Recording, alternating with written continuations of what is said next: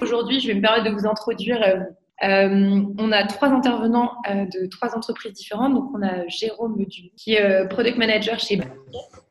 Pour ceux qui ne connaissent pas, c'est une entreprise qui propose justement des produits électriques et électroniques reconditionnés. Et également, il pourra nous apporter son, sa vision, parce que c'est un, grand pape de la productivité qui a écrit un, livre sur ce sujet-là. Et je pense qu'il y a plein d'enjeux aussi en termes de télétravail sur les, sujets, comment on arrive à, garder aussi le focus. On a Sébastien Gendreau, euh, qui est euh, Head of Product chez Agora Pulse. C'est une entreprise qui euh, conçoit un outil de gestion des réseaux sociaux qui vous permet de programmer, de publier du contenu, de gérer des conversations, euh, voilà, pour avoir une gestion vraiment optimale de vos, de vos réseaux sociaux. Et enfin, on a Romain Liberge, qui est euh, le Chief Digital Officer de la assu- euh, qui est un des, principaux assureurs, assureurs français. Et pour commencer, je vous propose de, de revenir sur quel était le modèle de télétravail finalement qui existait dans votre entreprise même avant le confinement. Je pense que ce serait intéressant de savoir finalement si vous deviez le décrire euh, en termes de rythme, en termes de bah, qui était concerné dans l'entreprise et euh, bah, depuis quand vous aviez euh,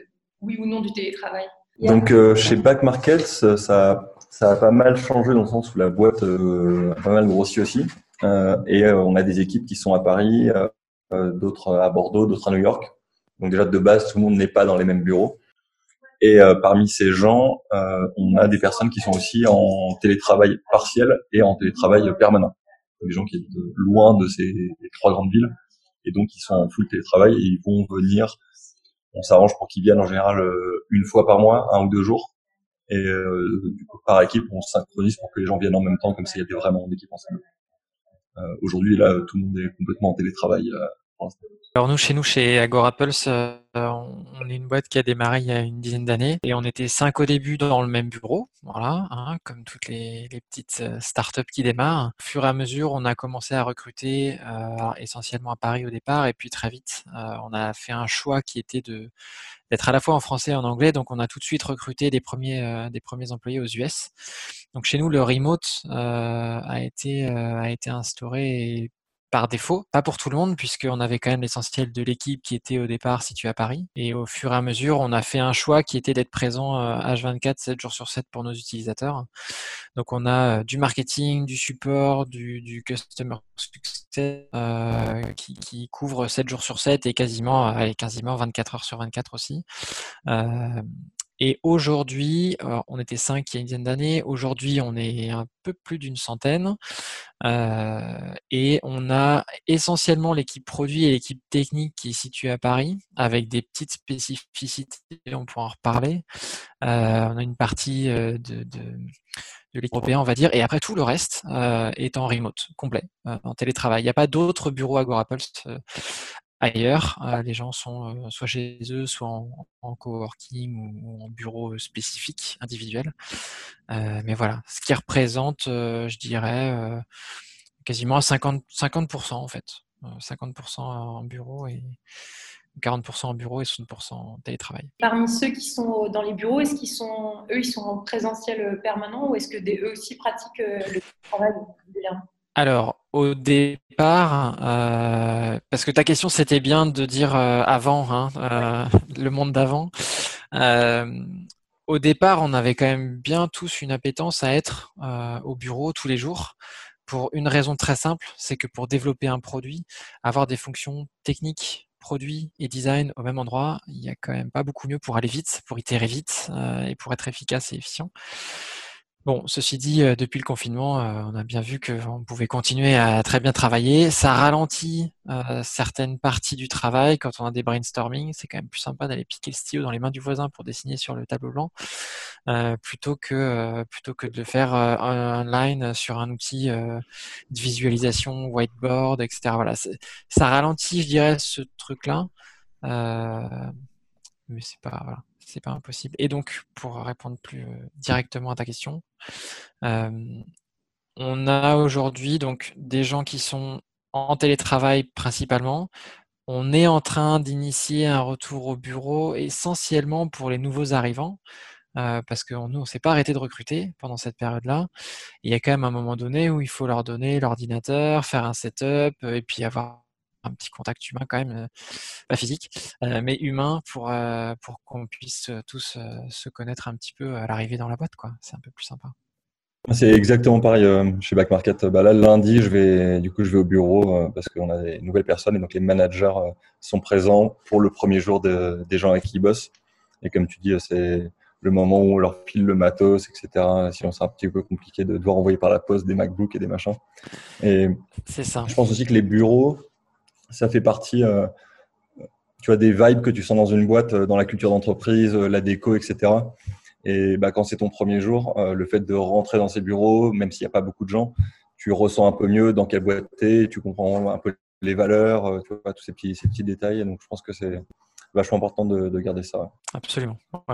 C'est un peu la même logique hein, chez nous, c'est de se dire que la personne va tout de suite euh, ressentir, euh, ok, qui on est, quelle boîte on est, comment on vit dans, l'entreprise. Euh, c'est évidemment avec un effectif limité en ce moment, mais voilà, je suis, je suis carrément d'accord hein ça donne tout de suite un premier feeling qui est, hyper important. Peut-être du coup pour compléter, euh, Romain, est-ce que vous, euh, à la Maïf, vous étiez déjà, vous aviez déjà mis en place des pratiques de télétravail? Enfin, C'était là, on va dire l'avant Covid, juste pour voir, euh, parce que c'est vrai que ça a changé tellement de choses. Ça se passait comment Alors effectivement, avant le Covid, c'était un autre monde pour nous, puisque boîte créée en 1934 avec 7500 salariés aujourd'hui et donc une culture présentielle extrêmement forte. Néanmoins, déjà, euh, depuis 2017, euh, euh, l'expérimentation du télétravail. Pour, voilà, on avait fixé un quota de 20% des collaborateurs pouvant voilà, recourir à cette modalité. moi, dans mon scope, donc j'encadre les équipes digitales, donc par définition, alors elles, étaient très à l'aise, plus à l'aise avec cette modalité. On, est un peu, on est structuré un peu d'une manière différente par rapport aux, boîtes euh, de, de, ce soir. Euh, il y a des métiers très techniques, il y a des réseaux de distribution et de gestion, il y a des centres d'appel, des délégations physiques. Donc, euh, c'est un modèle, je dirais, classique qui ne permet pas de, généraliser by design, on va dire, le télétravail dans, dans, la structure. Néanmoins, sur, sur, pour, pour te donner un ordre d'idée, donc 7500 collaborateurs, un quota de 20% théorique sur la direction digitale, sur en tout cas les internes, puisqu'on travaille aussi beaucoup avec des centres de services, des partenaires, des freelances. Euh, sur 77 personnes, il y en avait 19 en télétravail. Alors, c'était le ratio le plus important. Euh, ça veut dire qu'en fait, globalement, on était en découverte et en exploration de cette, cette modalité, sachant que voilà, on, se synchronisait essentiellement en présentiel, en physique. Et, donc, ça, c'était avant le, le, 17 mars. Après, ça, ça nous a secoué. Et, peut-être juste, du coup, pour prolonger euh, sur l'avant-Covid, euh, ces expérimentations que vous meniez, vous les faisiez plutôt au niveau d'équipe ou est-ce que c'était plutôt sur la base du comptable et du coup des personnes ponctuelles dans des équipes avec les problèmes que ça peut éventuellement poser? Non, alors effectivement, on a euh, côté Digital Factory euh, une organisation qui peut être un peu similaire à, certaines startups. On, est en équipe pluridisciplinaire, c'est des squads qui sont aujourd'hui euh, staffés avec du, product, du design, des devs. mais on, était vraiment sur plutôt des, choix individuels. et, et, donc, ce n'était pas forcément traité au niveau de la maille équipe. c'était plutôt sur la base d'une expression et ensuite d'une validation par le management. Donc, c'était c'est expérimental. Enfin, c'est expérimental. On était, euh, on était dans l'expérimentation et, euh, et euh, voilà, c'était vraiment le, le, début et c'était pas forcément structuré comme ça peut l'être dans des boîtes qui sont nées avec le télétravail. D'accord. On était en train d'entamer notre mue en fait. Hein. je pense vraiment sur ce sujet-là quand, quand, on a vu Covid débarquer ensuite, comme tout le monde. Et peut-être du coup, je rebondis avant de redonner la parole euh, à, Jérôme et Sébastien. Mais et donc concrètement, avec le, confinement généralisé, comment est-ce que ça s'est passé la bascule du travail? Finalement euh, D'un point de vue, quelle était la, manière dont les, collaborateurs ont pris? Comment vous êtes organisés? Et euh, quelles ont été les, voilà, les difficultés auxquelles vous avez fait face à ce moment-là? Bah là, ça a été le grand saut en fait. et je pense que ça a été pour pas mal de boîtes de, de notre catégorie un vrai stress test de la transformation qu'on a tous initié il y a quelques années pour essayer un petit peu de se mettre au standard euh, euh, de, ce qu'est aujourd'hui euh, bah, la production dans un monde numérique. et on a été plutôt agréablement surpris, en tout cas, je parle pour Maïf. Hein, je pense que toutes les boîtes n'ont pas vécu de la même manière ce, cette, séquence. Hein. Pour rappel, ça s'est joué en 48 heures. Hein. Je crois que c'est annoncé le vendredi.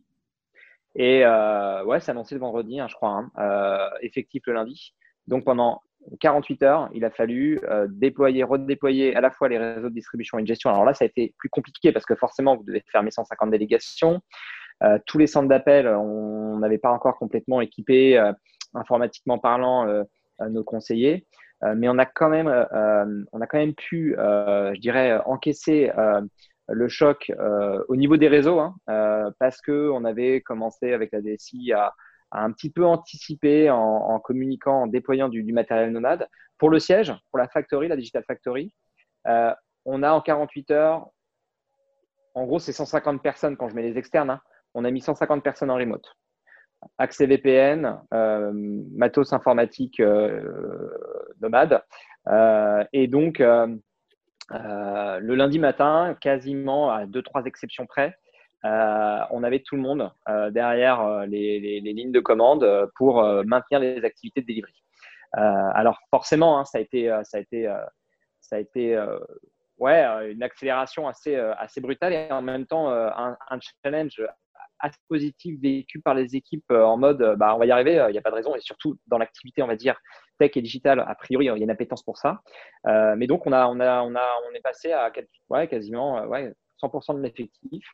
Euh, et donc, euh, euh, là, après, on va peut-être rentrer sur plus précis sur les outils, les process, qu'est-ce qu'on a dû réinterroger parce que quand vous passez d'une culture présentielle à une culture remote, forcément, il ne suffit pas d'avoir des gens avec des ordinateurs chez eux. c'est derrière tout le digital workplace, enfin tout l'environnement de travail qu'il faut revoir, les process.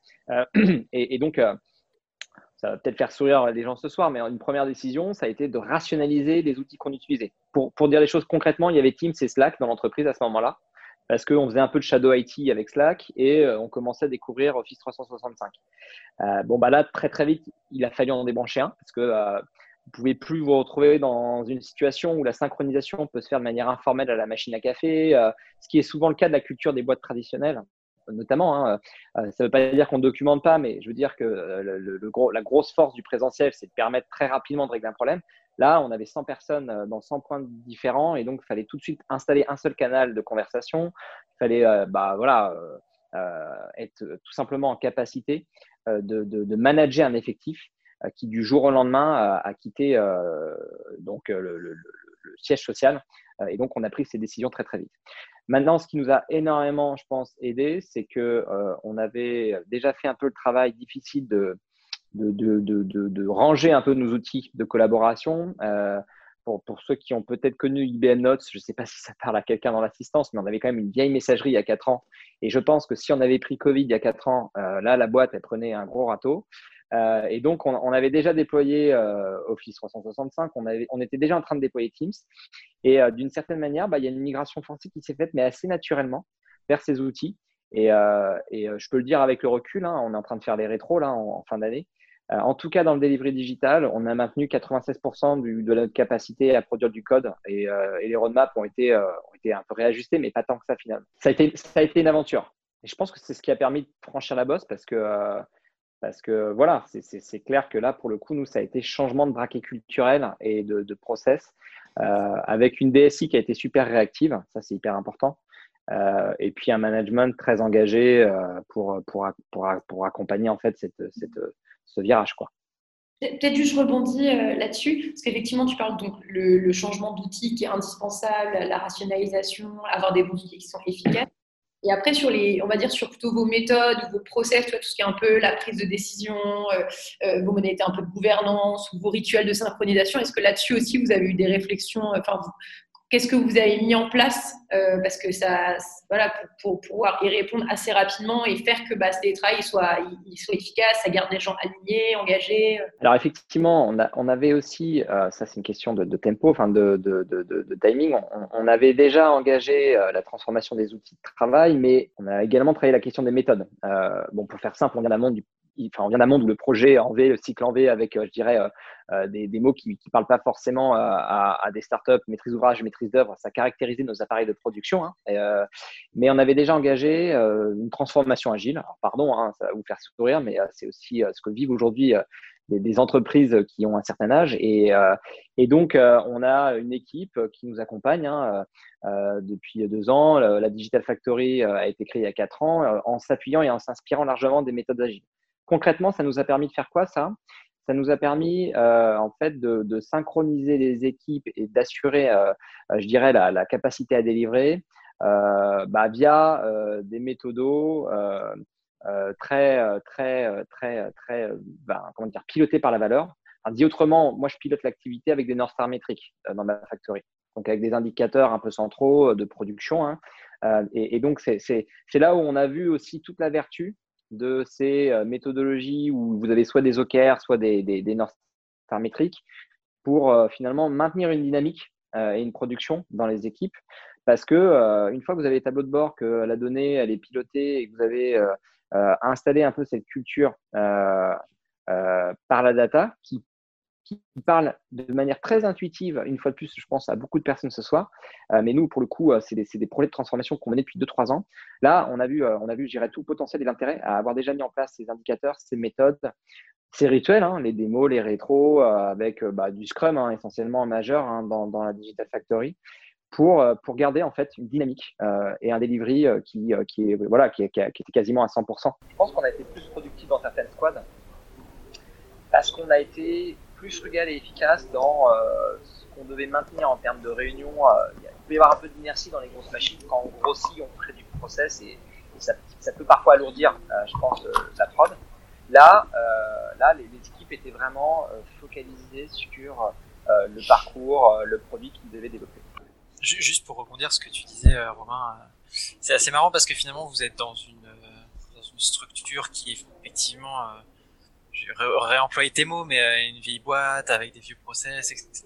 Et pour autant, il y a quand même une, il y a quand même une partie où il y a un vrai dynamisme avec des mots que t'emploies, ils sont, ils sont liés au monde des startups, avec les, tu parlais des, des fonctionnements agiles.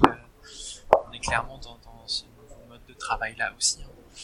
Euh, c'est intéressant parce que tu as, mentionné euh, Teams et Slack. Alors clairement, hein, c'est deux, deux, gros Euh, la notion des outils, euh, quand, nous on a démarré euh, la mise en place du télétravail, avec nos premiers recrutements qui ont tout de suite été à l'autre bout du monde, c'est-à-dire à côte ouest de, de, des États-Unis, on n'utilisait pas d'outils comme Slack, on était en parfaite, en parfaite asynchrone.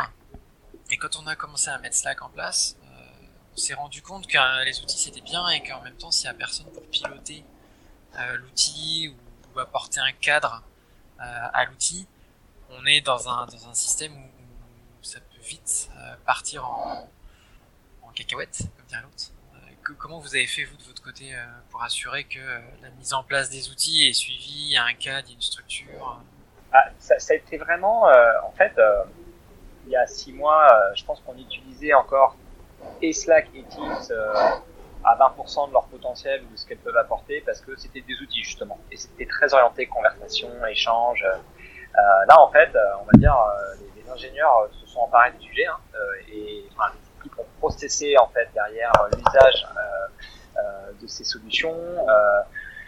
on avait déjà en fait voilà des, des, solutions comme Jira pour documenter les roadmaps, les backlogs qui se sont assez facilement branchés en fait sur sur, euh, sur Teams. Enfin, dit autrement, on a commencé à construire un espèce d'operating system. Fait, je pense que c'est ça qu'on a commencé à bâtir. Euh, C'est-à-dire un, environnement de travail où euh, derrière, on va pouvoir, euh, la, force de Slack, hein, on l'a débranché parce que pour plein de raisons, bah, ça correspondait plus à nos besoins et il fallait qu'on passe toute l'entreprise, les 7500 à l'échelle, sur une solution d'entreprise.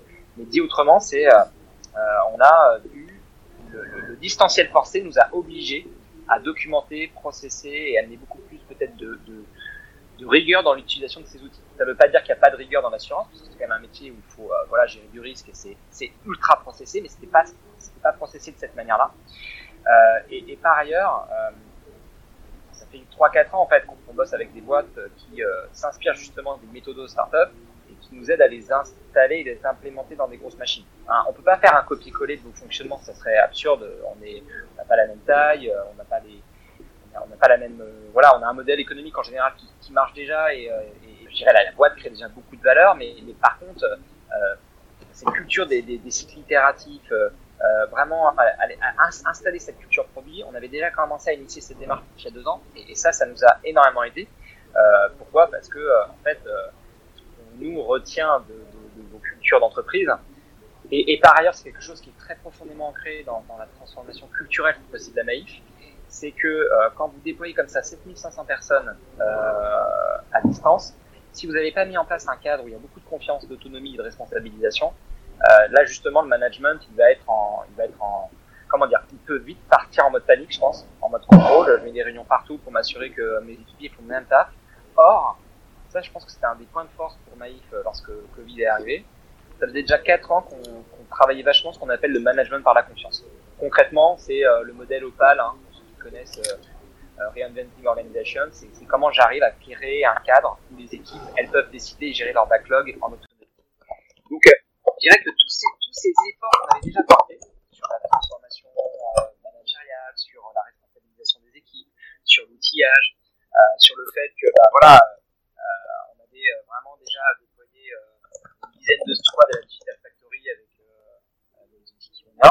Ça, nous a vraiment aidé euh, à, bah, à, maintenir cette dynamique et à pas seulement jouer avec des outils, mais tout simplement également euh, euh, bah, mettre notre organisation en mode remote.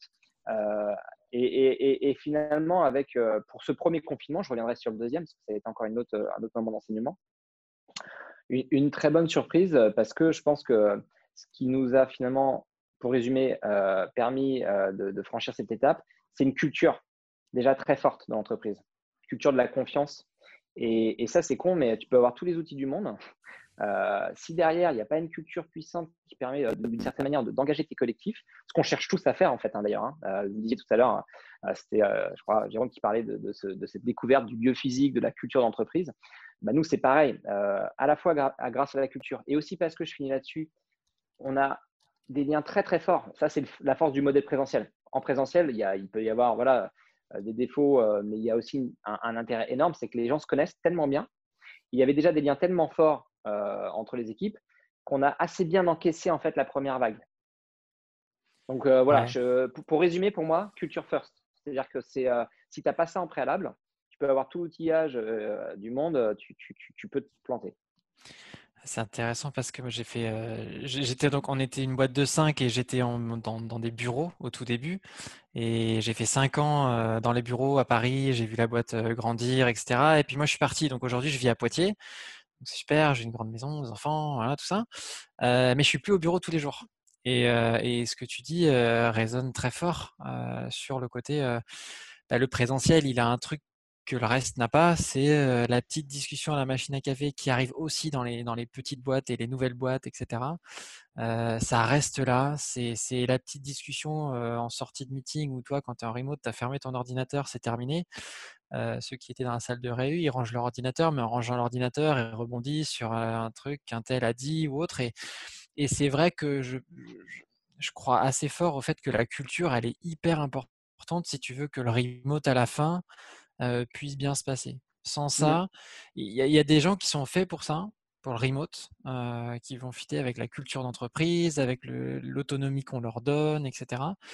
Et à contrario de ça, il y a des gens qui ont besoin du cadre, d'arriver à telle heure au bureau le matin, de sortir du bureau à telle heure, d'avoir un cadre très précis, très charté et très organisé, pour qui le remote et le télétravail va être beaucoup plus compliqué.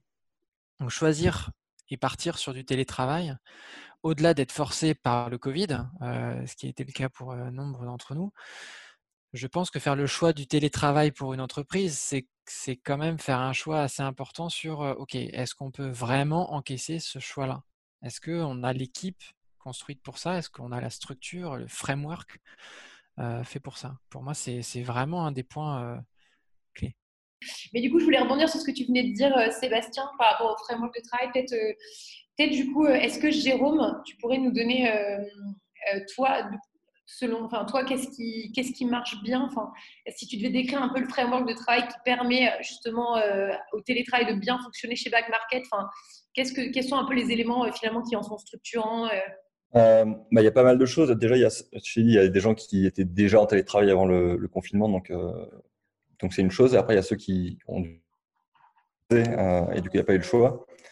Et du coup, pour cette partie-là, euh, tu as plein de sujets. Tu as même le sujet logistique. Est-ce que les gens, ils ont euh, le matériel? Est-ce que tu as un, fauteuil de bureau chez toi? Si tu l'as pas, bah, faire 8 heures par jour sur ton siège en bois, ça a vite ses limites. Est-ce que tu as ton écran secondaire? Est-ce que tu as une pièce à part? Est-ce que tu as, surtout le premier confinement, tu as des enfants, etc. Donc ça, c'est vraiment un gros sujet. à Backmarket, on a fait un truc assez cool. Il y a un partenariat avec FlexLab où tous les employés pouvaient, on peut commander un fauteuil de bureau, un écran externe, un bureau ça t'aide à t'équiper et à, ou un casque, euh, un bon casque. Euh, donc il y a ce sujet-là qui est toute la partie un peu logistique. Euh, et après, bah, en fait, tu as un gros passage de, du synchrone à l'asynchrone qui est super intéressant, même si les deux ont chacun leurs avantages. Et du coup, il faut apprendre aux gens à bosser en asynchrone sur plein plein de trucs. Sur, tu vois, par exemple, dans Slack, ne pas dire juste salut, euh, et après attendre que la personne te réponde. Du coup, tu l'as interrompu une fois. Et ensuite, elle te dit salut. Et il faut que toi, tu reviennes et que tu dises ton message. Apprendre à dire bah non, tu dis salut, tu mets ton message tout de suite. Quand tu écris à quelqu'un, bah, utiliser les petits emojis du petit œil pour dire euh, j'ai vu, ou le loading pour dire j'ai vu ton message, je m'en occupe. Comme ça, tu as du feedback. Euh, il y a eu plein de petites habitudes que tous les gens en remote avaient déjà, les équipes qui bossaient en full remote avaient déjà, mais que pas mal de gens n'avaient pas encore. De bah, sur Zoom, mettre toujours sa caméra allumée, par exemple.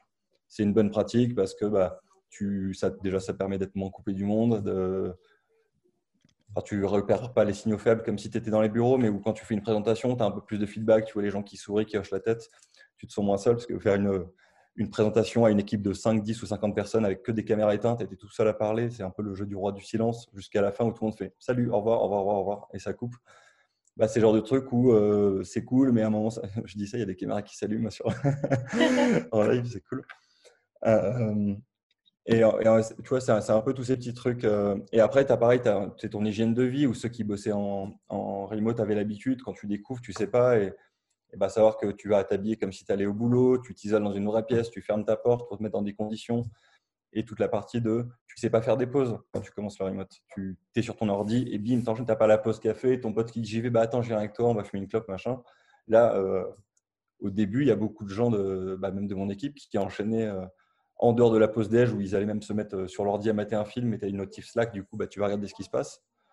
Et c'est des choses qu'il fallait apprendre aux gens. Donc, on, en parlait tout à l'heure, je crois que Romain en parlait de, tu d'être très transparent dans la culture de la confiance. Et bah pareil, si on, dit aux gens, faites des créneaux euh, qu'on appelle AFK, donc Away from Keyboard, mettez dans votre agenda pour dire, bah, vous n'êtes pas là de telle heure à telle heure, tu dois t'occuper de ton gamin, tu dois sortir, tu dois faire tes courses.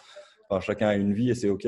Bah, mettez-le dans l'agenda, euh, faites euh, pas besoin de dire quoi. Enfin voilà, tu sais que les gens, ne faut pas les déranger à ce moment-là, ils ne sont pas devant leur bureau et c'est OK.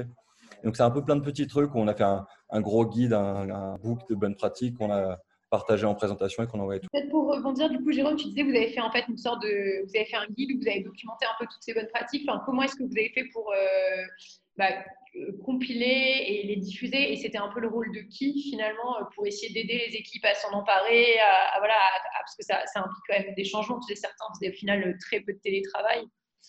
comment vous avez fait pour que ça se passe bien? Est-ce que vous avez, est-ce qu'il y a eu aussi des, observé des frictions et comment vous avez réussi à les lever si vous avez réussi totalement euh, bah Ce n'était pas le rôle d'une personne en particulier. Après, dans notre exemple, dans les différentes équipes euh, chez Back Market, il y a une équipe mobile qui s'occupe de l'application mobile et c'est une équipe de référence sur, euh, le sujet du remote parce qu'il y a une grande partie des gens, des développeurs qui sont en full remote depuis toujours.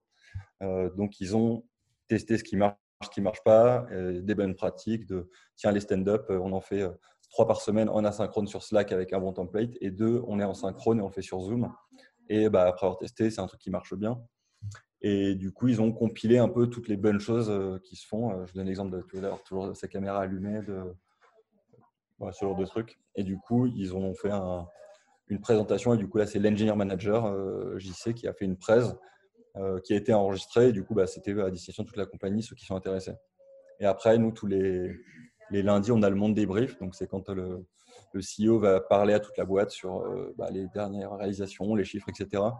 Quand euh, on a eu les premières semaines et les premières euh, parties de, confinement, il y a eu énormément de messages pour expliquer aux gens faites des pauses, n'hésitez pas. Enfin, en fait, on, a même des gens qui font du yoga et du coup qui se sont mis à donner des cours de yoga sur Zoom entre midi et deux pour ceux qui voulaient. Et à créer, on en fait, les office managers ont aussi créé pas mal de petites activités, de choses comme ça pour bah, faire que ça se passe bien pour tout le monde. quand les bureaux avaient le droit d'être ouverts, on a dit bah, si vous voulez revenir, vous pouvez, c'est une à deux fois par semaine. Il faut s'inscrire sur un fichier Excel parce que du coup, les bureaux sont passés plus maintenant en flex office, c'est-à-dire que tu n'as plus ton bureau à toi parce qu'on continue de grossir, mais c'est un peu compliqué de, faire le déménagement de bureau en plein, euh, en plein Covid. Et euh, donc, en gros, c'est un ensemble de plein de petits trucs qui sont mis en place et de conseils qui sont partagés. Quand, euh, quand il y en a qui en ont, ils les partagent aussi. Quoi. Et peut-être, alors, du coup, j'ai raté un micro-bout. donc, je ne sais pas si Sébastien, toi, tu as rebondi sur la bascule en, télétravail du coup, pour tu as déjà explicité. Oui, c'est. C'est ça, je, voulais juste rebondir très rapidement sur ce que tu disais, Jérôme. Effectivement, il y a quand même un côté où les tools, la logistique, tout ça, c'est bien. Moi, j'ai fait, j'ai fait le move de, Paris à Poitiers et c'est vrai que je me suis retrouvé tout de suite dans une position où bah, tu te lèves le matin, tu allumes l'ordi, tu t'habilles d'abord quand même, mais quand même, ça veut dire qu'il y en a quand même qui le font pas et c'est, c'est un choix.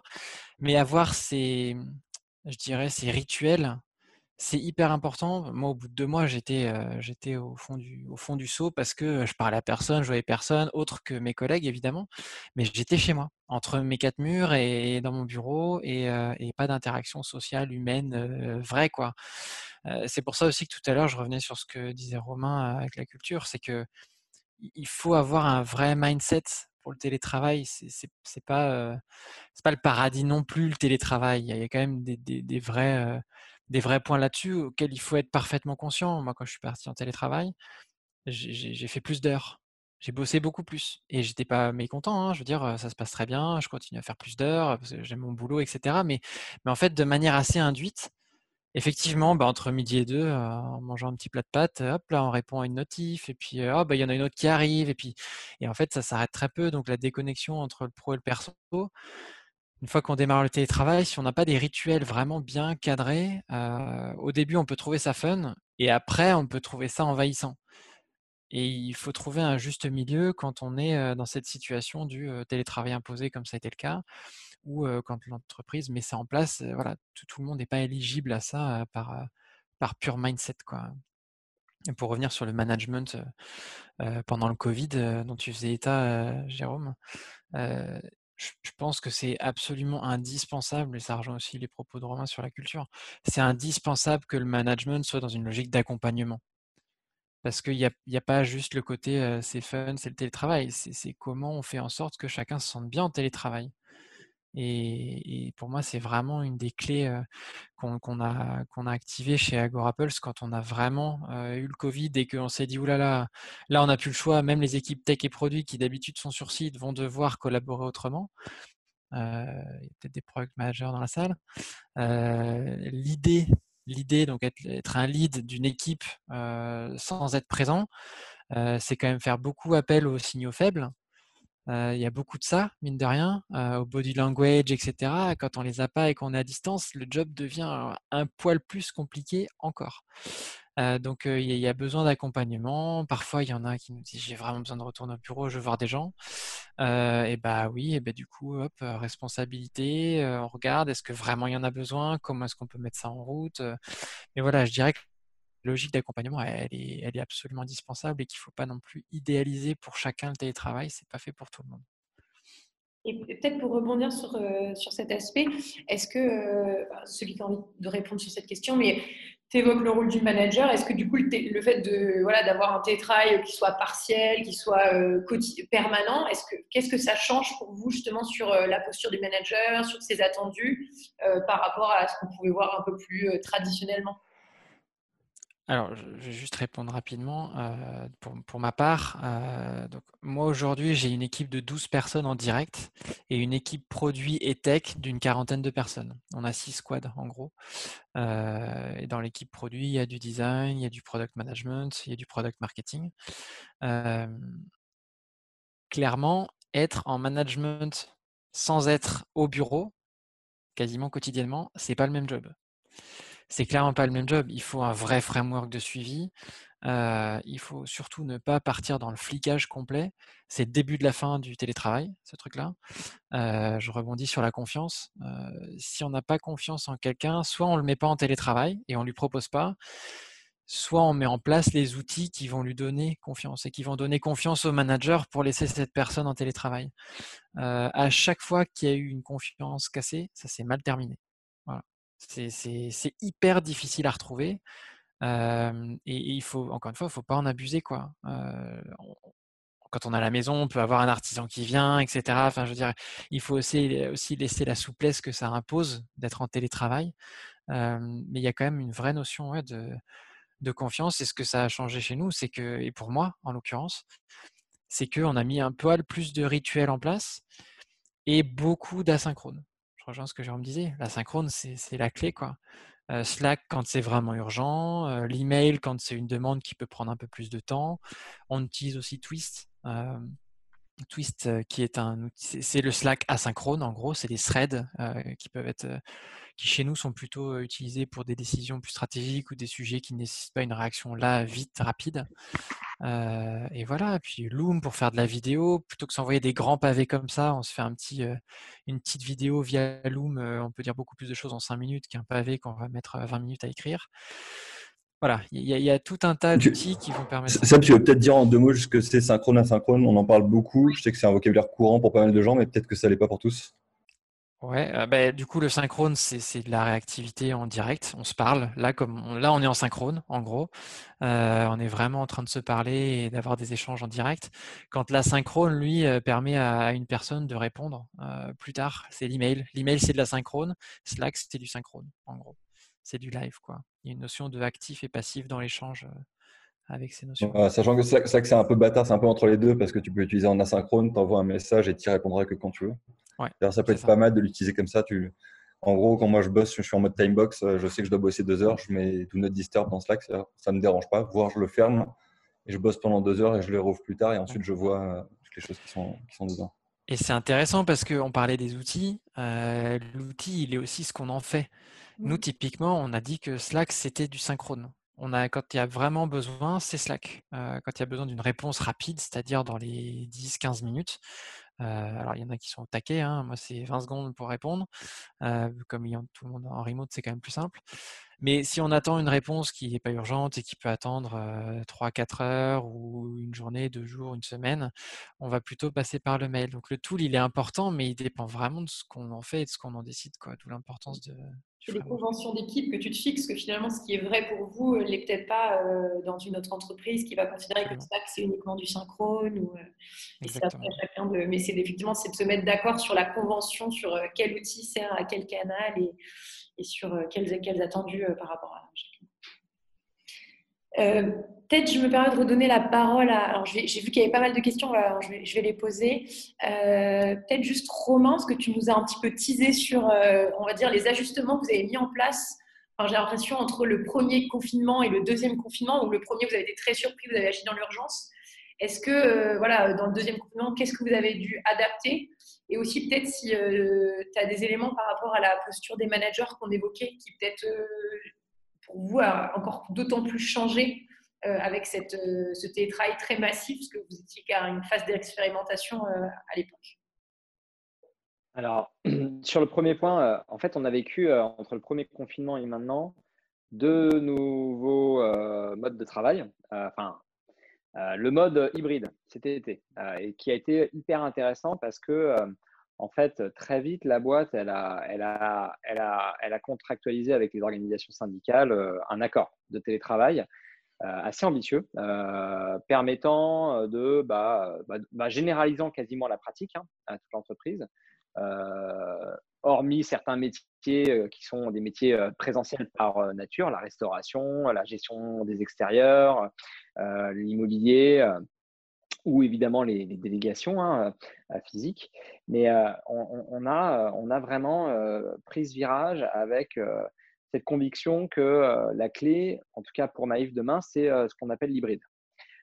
Donc, on a mis en place des systèmes de rotation tout au long de l'été. Hein, on est revenu quand ça a déconfiné le 15 mai. En juin, on a commencé à revenir sur site avec derrière effectivement des protocoles sanitaires. Mais là, pour le coup, on, a commencé à spécialiser le modèle. C'est-à-dire que c'est le début, hein, mais la force du présentiel, c'est la création des liens. C'est, voilà, je dirais, d'une certaine manière, en tout cas pour nous, on bonifie notre culture aussi en se voyant, en échangeant, en déconnant. et donc, euh, même si c'était un peu compliqué parce qu'il fallait faire revenir 2000 personnes sur le siège euh, à Niort, en l'occurrence, parce qu'on est basé à Niort. Euh, les squads digitales, hein, on en a une bonne grosse dizaine, elles ont commencé à tourner en rotation. Lorsqu'elles revenaient sur site, c'était de la rétro, c'était vraiment les moments où justement elles refaisaient le point sur ce, qui été, ce qui avait été délivré. Puis quand on repartait en, full remote, là, c'était plus, plus axé, je dirais, délivré. Dit autrement, pour gérer les complexités, pour faire des bilans, euh, le physique, c'est génial. En tout cas, nous, euh, c'était vraiment un moment euh, idoine, quoi, idéal pour se dire des choses. Quand il y a un problème, c'est quand même plus simple aussi de le gérer aussi en, sur site physique. et par contre, quand on, repartait, on faisait repartir les équipes en télétravail, là, on descendait les user stories et, donc c'était beaucoup plus focus production. ça, ça a été un moment assez, assez intéressant parce que, en tout cas, moi, de mon côté, sur la Digital Factory, je pense que c'est partagé avec euh, euh, l'ensemble des équipes IT euh, du groupe, c'est sûrement le modèle cible, hein. enfin, c'est le modèle vers lequel on se dirige, avec le meilleur du monde physique, présentiel, et le meilleur du remote. Et ça, je pense qu'on va apprendre par itération maintenant, hein. mais c'est vraiment ce qu'on va chercher à déployer à l'échelle d'une certaine manière, avec une problématique quand même, c'est que on a des métiers qui sont dans les squads hein, très euh, comment dire, qui sont dans, la verticalité de leur activité. Je m'explique un dev, voilà, il va, il code et c'est parti. Je caricature, un peu, mais le product manager chez nous, le designer, il va devoir interagir avec d'autres départements. Euh, il va falloir se synchroniser avec euh, les, métiers techniques, notre marketing. Et, donc lui, il a beaucoup plus besoin de travailler en horizontal. Et donc là, une fois de plus, le retour sur site favorise, on va dire, ces, ces interactions. Donc là, moment euh, ouais, de, quasiment de grâce parce qu'en plus, on a des indicateurs de productivité et sur les indicateurs sociaux, on était au top. C'est-à-dire qu'on mesure le climat social, on voyait l'engagement des équipes, euh, les gens se revoyaient aussi, ça fait quand même plaisir. Euh, et là, ça a été, ça a été, ça a été super, super intéressant. bon, manque de peau, bim, deuxième confinement, tout le monde est reparti. là, ça a été moins, moins évident parce qu'en fait, c'est moins évident. Pourquoi? Parce que l'aventure du printemps, il y avait un côté un peu, euh, waouh, c'est, en plus on était, euh, pardon, mais dans les Deux-Sèvres, on prenait moins cher que l'île de France ou la région Grand Est.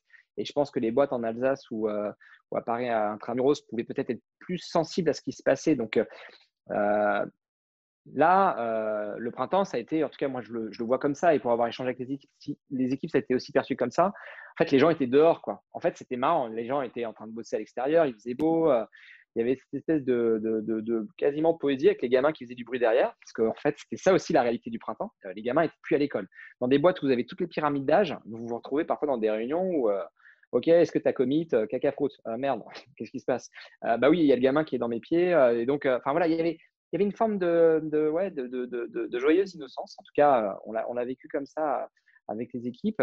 L'été, donc, on a commencé à, mieux professionnaliser le modèle. Et là, on est reparti par contre, à l'automne, justement, où on a remis tout le monde à distance.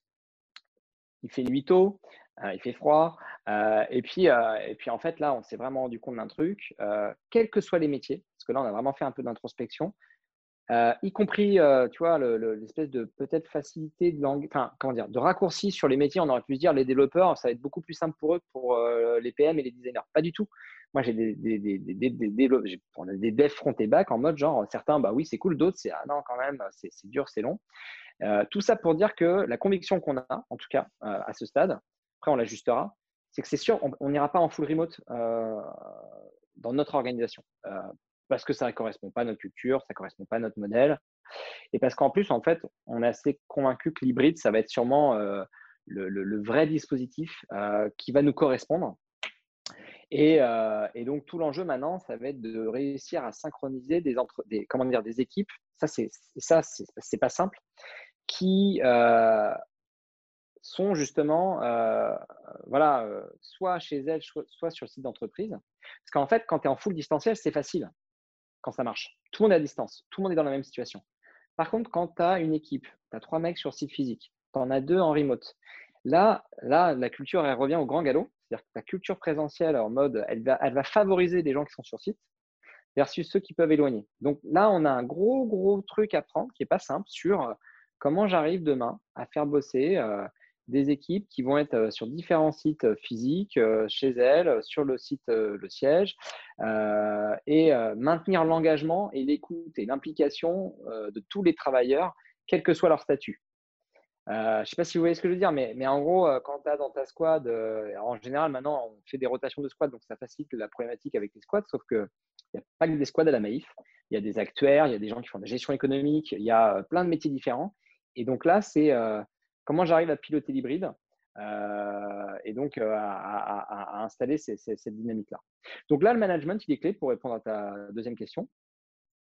Parce que, en fait, le rôle du management dans cette période, je pense que c'est aussi d'amener beaucoup d'énergie. Alors, c'est épuisant, mais c'est passionnant parce qu'en fait, on doit maintenir le lien quand on est à distance. Je pense que c'est une des fonctions du management. En tout cas, euh, pour moi, un manager, voilà, il est là pour, pour engager son collectif, euh, voir quand ça descend au niveau de la température, essayer de la remonter. Euh, donc, il doit mettre beaucoup, beaucoup, beaucoup d'énergie pour bah, faire en sorte que on gère au mieux les frictions. Parce que on peut se le dire, ce qu'on commence quand même à voir aujourd'hui dans les organisations traditionnelles qui sont à 100% à distance, et aussi parce que l'ambiance est un peu pourrie autour de nous, c'est que les gens se fatiguent plus. Euh, en fait, il y a quand même aussi, il faut le dire, hein, euh, ce que disait Sébastien, on travaille plus en remote.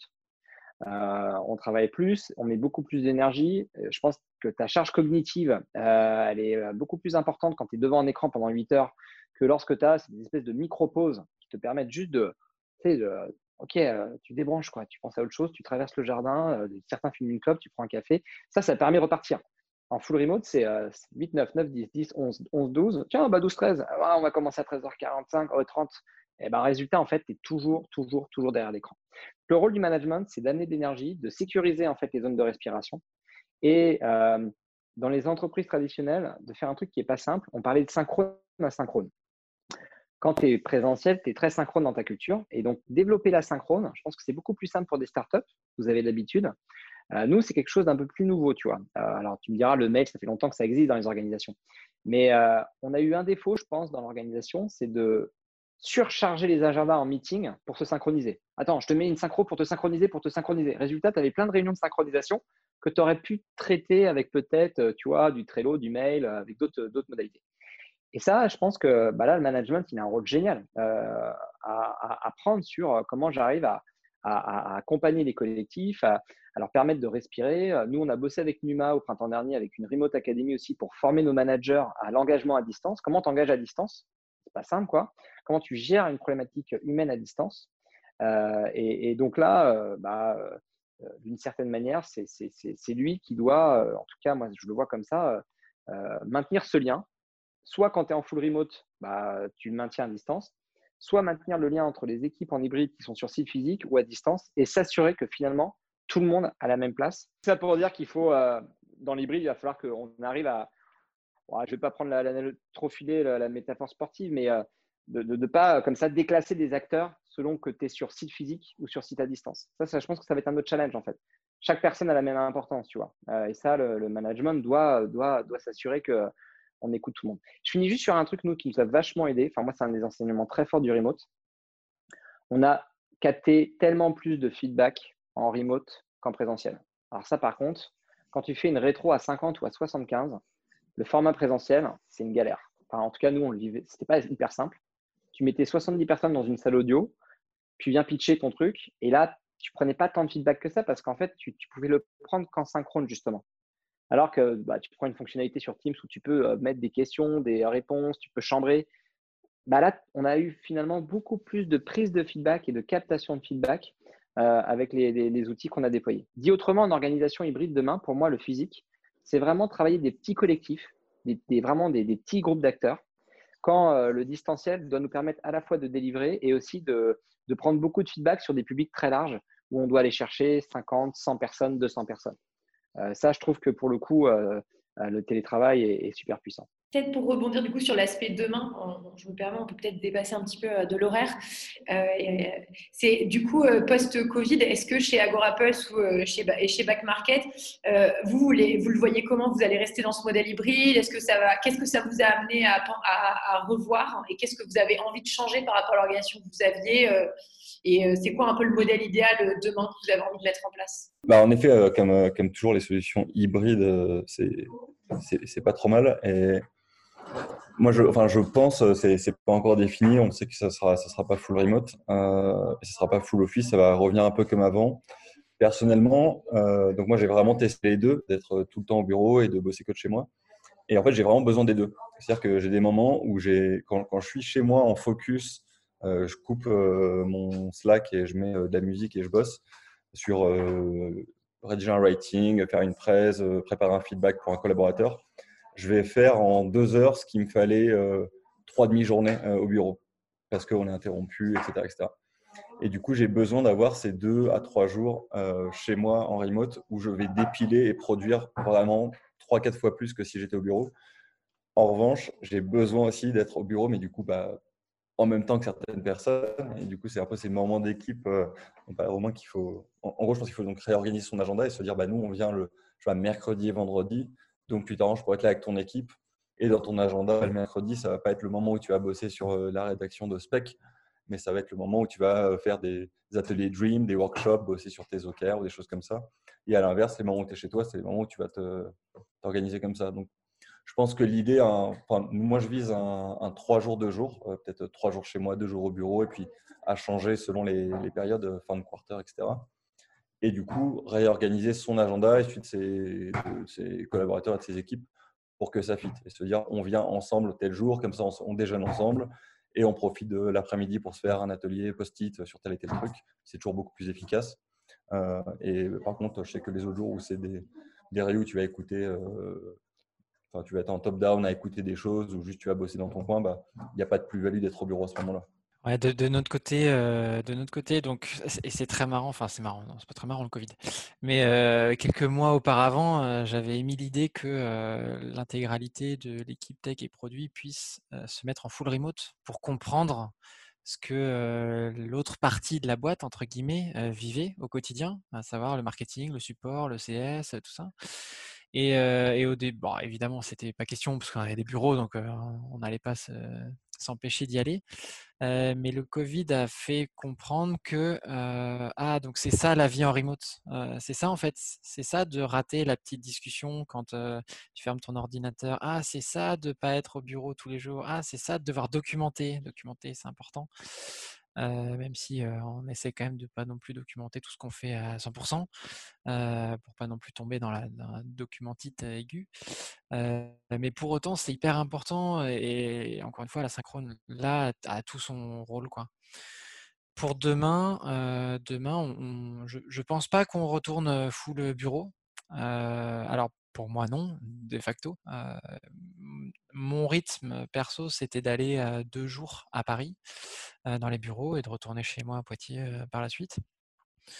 Je, pense que c'est un rythme qui va commencer à s'adapter à un peu tout le monde, donc à nos devs, à nos PM, à nos designers, à notre support. Enfin voilà, j'ai presque envie de dire à partir du moment où on a un ordi, qu'on bosse via une connexion Internet, que la sécurité nécessaire est bien mise en place, il y a quand même peu de choses de raisons pour ne pas, euh, pour ne pas avoir euh, l'accès au remote. Quoi. Donc oui, un modèle hybride pour moi, euh, Jérôme et Romain, hein, c'est cette partie-là, le modèle hybride.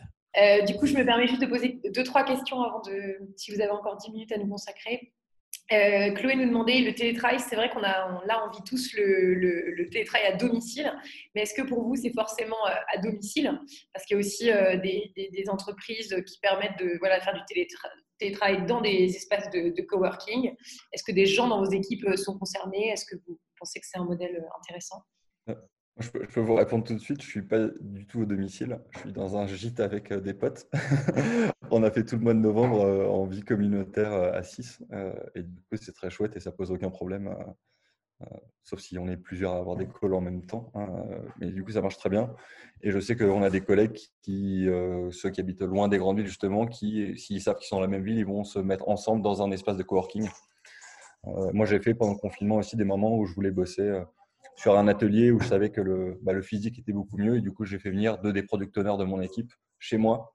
et du coup, bah, on a bossé dans mon appart et c'était super chouette. ça, c'est pour la, réponse à titre perso. Et du coup, je vise même sur le plus long terme, du coup, après avoir testé la vie en communauté, euh, avec des potes de justement euh, se mettre à plusieurs, s'acheter une maison de campagne pas trop loin de Paris et euh, tous les mois aller bosser ensemble une semaine. En fait, on a testé par la pratique, parce que sur la théorie, ça a l'air cool de bosser avec des potes, mais en pratique, qu'est-ce que ça donne? Et en fait, en l'ayant vraiment testé, c'est très cool puisque tu as le, le côté, tu prends ton petit déj avec tous tes potes, enfin, tu as 5-6 potes, tu prends ton café, c'est trop bien. Et ensuite, chacun, si ton métier le permet, euh, bosse sur son ordi, tu as ton casque anti-bruit et bah, ça dépile et on se dérange pas. Euh, c'était un bon test au début. Je me suis dit, mais si tu avec tes potes, est-ce que finalement tu vas pas faire que des pauses et machin? Et en fait, pas du tout. On, on y va jusqu'à la pause déj, on déjeune tous ensemble et après on rebosse et après c'est l'apéro. Et on a tous pris de peut-être 2-3 kilos à prendre des apéros tous les soirs. Euh, mais du coup, la vie pro-perso se marie vachement bien. Au lieu que ce soit juste un test, maintenant, bah, on est en train de se dire c'est quoi le futur de notre vie. et donc, voilà, le, projet maison de campagne euh, euh, une semaine par mois ou un, autre modèle à tester. C'était voilà, moins entreprise plus personnel comme réponse, mais euh, pour vous dire que c'était possible. Derrière cette question, Claire et, Chloé qui la pose, il y, a quand même une notion de qui prend en charge derrière? Le coworking, il faut voir si l'entreprise accepte de prendre en charge la dépense. Euh, je sais que moi, quand je suis parti euh, au tout début à Poitiers, on m'a dit euh, Go ahead, prends-toi un coworking si tu veux, mais c'est pour ta poire, entre guillemets. Donc voilà, enfin, moi, c'était un choix. Au bout de deux mois à la maison, c'était au fond du seau, comme je disais tout à l'heure. Donc voilà, je suis tout de suite allé dans un espace de coworking dans lequel je suis resté quatre ans. Et là, avec le Covid, évidemment, j'ai tout arrêté. Je suis resté à la maison. Je me suis aménagé un vrai espace. Mais là, c'est pareil. Euh, il faut avoir la possibilité de s'aménager un espace euh, différent. Euh, quand je vivais à Paris, ça n'aurait pas été possible du tout. Donc, ça dépend des conditions. Et je pense que c'est un vrai sujet à voir avec son, employeur. Si vous êtes l'employeur, à voir avec votre employé de quoi il a besoin. Il y en a qui auront besoin d'un espace, de voir des gens. Et il y en a qui n'auront pas besoin particulièrement et qui pourront très bien être en solo. Et du coup, est-ce que chez Agorapple, vous avez le remote depuis le début avec des équipes qui sont en full télétravail, est-ce qu'il y a un modèle euh, salarial qui prend en compte cet aspect aussi bah, Où est-ce que tu habites C'est quoi tes besoins Etc. Euh, alors, il y a évidemment une prise en compte de là où on habite, euh, qu'on habite euh, je ne vais pas faire d'impair, euh, qu'on habite euh, aux Philippines ou aux côtes ouest des États-Unis à San Francisco, on ne va pas être payé pareil parce que le niveau de vie est clairement pas le même. Donc il y, a évidemment une échelle qui se fait comme ça. il y a une participation de l'entreprise à acheter du matériel et à être bien en télétravail. C'est quand même de la responsabilité de l'employeur, il hein, faut, le rappeler, de pouvoir donner les conditions de travail aux employés qui sont en télétravail. Bon, après, euh, est-ce qu'il faut aller jusqu'à euh, payer la connexion Internet de son employé quand il bosse de chez lui euh, Voilà. Est-ce que vraiment il faut aller dans ce niveau de détail? Je ne crois pas. nous, on ne le fait pas. parce que pour la grande majorité, au-delà du Covid, le télétravail est plus un choix. Ceux qui veulent venir au bureau viennent, ceux qui ne veulent pas ne viennent pas. Et pour ceux qui sont en télétravail par défaut, ils ont été embauchés avec ce, cadre-là, en, étant à distance. Donc voilà, il y a clairement une participation de l'entreprise et un, intérêt à ce que l'employé soit bien. Euh, nous, on, met un point d'honneur et on a beaucoup de, rituels, de process, de meetings, etc. À ce sujet-là, mais on veut que nos employés soient bien. Et le, le télétravail en fait partie et avoir les conditions pour bien bosser est clairement indispensable. Et, est-ce que, du coup, Romain, euh, peut-être du du côté Maïf, tu parlais tout à l'heure des discussions avec les organisations syndicales, j'imagine que cet aspect aussi, peut-être compensation financière, euh, environnement de travail, ça, c'était des choses, est-ce que ça a été des choses qui ont été euh, âprement discutées ou que vous êtes en train de discuter parce que c'est quand même des enjeux quand même des enjeux dans des grands groupes, voilà, de, faire du télétravail non subi et de qu'est-ce qu'on, voilà, qu'est-ce que tu mets en face en termes de conditions de travail? Déjà, nous, ce n'est pas automatique. Hein. C'est-à-dire qu'on étudie pour chaque situation individuelle euh, la, capacité à pouvoir euh, voilà, télétravailler. Euh, et, je dirais que c'est con ce que je veux dire, mais il faut déjà que la connexion Internet soit OK. Parce qu'on on s'est rendu compte pendant le premier confinement que si tu as un ADSL pas génial, ça devient très compliqué. Surtout pour l'équipier, hein, qui en fait, bah, il est déconnecté de la boîte. Ben, c'est Donc, on n'en voit pas, enfin, on, a une grille de critères, hein, mais là, en ce moment, je ne parle pas du contexte Covid, parce que là, on subit, mais en déploiement cible, voilà, à la fois la capacité du collaborateur à pouvoir, je dirais, avoir les, bonnes conditions matérielles, et, puis aussi, derrière, euh, enfin, je vais prendre l'exemple du junior qui vient d'arriver. On va dire, bah, tu pars en télétravail. Enfin, non, on doit l'accompagner, on doit le former. Donc, nous, sur ce modèle hybride-là, on est très attentif aussi à, à, bien gérer et sécuriser les, les onboarding. Donc euh, oui, c'est des sujets importants, euh, forcément, dans les grosses boutiques, même les petites. Hein, comment derrière ça se, package d'un point de vue matériel. alors je risque de dire une bêtise sur est-ce que sur les espaces de coworking, parce que pour, nous le télétravail, c'est pas que le travail à domicile.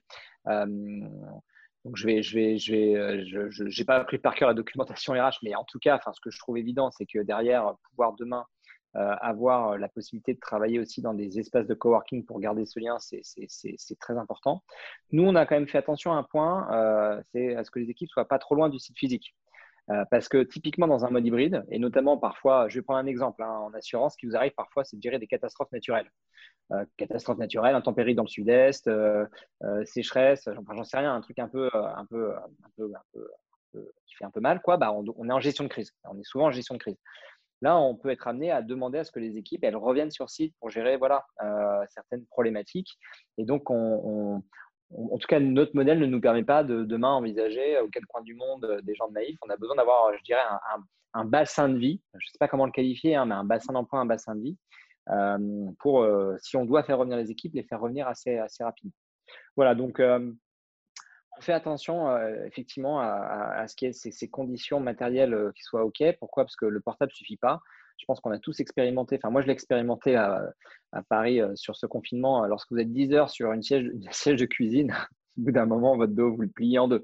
Et là, il y a un sujet, euh, bah, il y a un sujet de, médecine du travail, quoi, hein, clairement. Donc, faut, il y a une responsabilité de l'employeur aussi sur ces sujets. On est attentif, évidemment, au bien-être de nos équipes. C'est super important. Sinon, on finit euh, complètement cabré, quoi. Clairement. La tête dans l'écran surtout quand on est confiné. Ok, je vous propose une dernière question pour chacun qui est très courte. Euh, si vous aviez un outil ou une méthode, une recommandation à faire voilà, aux entreprises qui euh, bah, euh, ont envie de faire, voilà, d'implémenter finalement ce modèle de télétravail régulier, après à eux de choisir, on va dire, la fréquence, ce serait quoi? Le truc qui pour vous est un peu, vous, change, vous change la vie, vous fait que ça se passe bien pour vous? Faire confiance aux gens faire confiance aux gens. J'allais, j'allais parler de la confiance aussi euh, et, mettre en place le framework qui va avec. Voilà. C'est la, la confiance, ça va dans les deux sens, quoi. Juste pour faire une toute petite digression sur la confiance, je me souviens quand je suis parti, je me suis dit punaise, Seb, faut que tu bosses, faut que tu bosses, faut que tu bosses. Il faut que personne ne se pose la question de savoir si tu fais quelque chose ou pas. Donc j'étais dans la surcommunication. Alors tout le monde savait tout ce que je faisais, hein, pas de problème. Mmh. mais du coup, voilà, à force, c'est parti, on est bien, mais voilà, la confiance, pareil, même, même topo. Ah bah, du coup, je, bah, je, complète sur la confiance avec, et la, trans. Tu parlais de surcommuniquer, je pense que c'est une très bonne chose, en tout cas au début. Et il faut être très transparent, et encore plus quand on est manager, et montrer le bon exemple. Et bah, du coup, les moments où je vais finir tôt, ou me prendre, ou prendre deux heures la journée, ou, pendant une heure, je suis away from keyboard parce que voilà, je dois gérer d'autres trucs bah, je le dis clairement. Et du coup, je dis, bah, regardez, moi, je le fais, donc euh, n'hésitez pas à le faire aussi. Quoi. Je pense que c'est bien de montrer l'exemple dans les deux sens de, bah oui, il faut travailler, mais aussi, il faut savoir faire des pauses. Et euh, bah, si euh, je veux prendre une demi-heure pour faire du yoga à 15 heures, bah, je mets dans mon agenda yoga et c'est en public et les gens le voient. Et s'ils disent, bah, s'il le met, c'est que il accepte qu'on le fasse et donc les gens le font. Donc ils sont plus transparents, donc on fait plus confiance et en fait tu crées un cercle vertueux et, et ça marche plutôt bien. Oui, casser cette culture euh, du présentéisme et se dire euh, c'est vraiment parce qu'on fait finalement, on délivre et les choses, ça se voit de manière transparente euh, que, permet de légitimer, enfin, éviter d'avoir du reporting et recréer finalement une culture du contrôle. Un grand merci à tous les trois pour votre, pour votre témoignage. Un grand merci à tous ceux qui ont, qui ont participé et euh, qui ont suivi la conférence. Et, euh, et on se retrouve, bah, pour ceux que ça intéresse, de prolonger les discussions sur le, sur le Slack Yolocratie, euh, où vous pouvez retrouver tous les contenus, sur, comme d'habitude, sur le site internet yolocratie.org.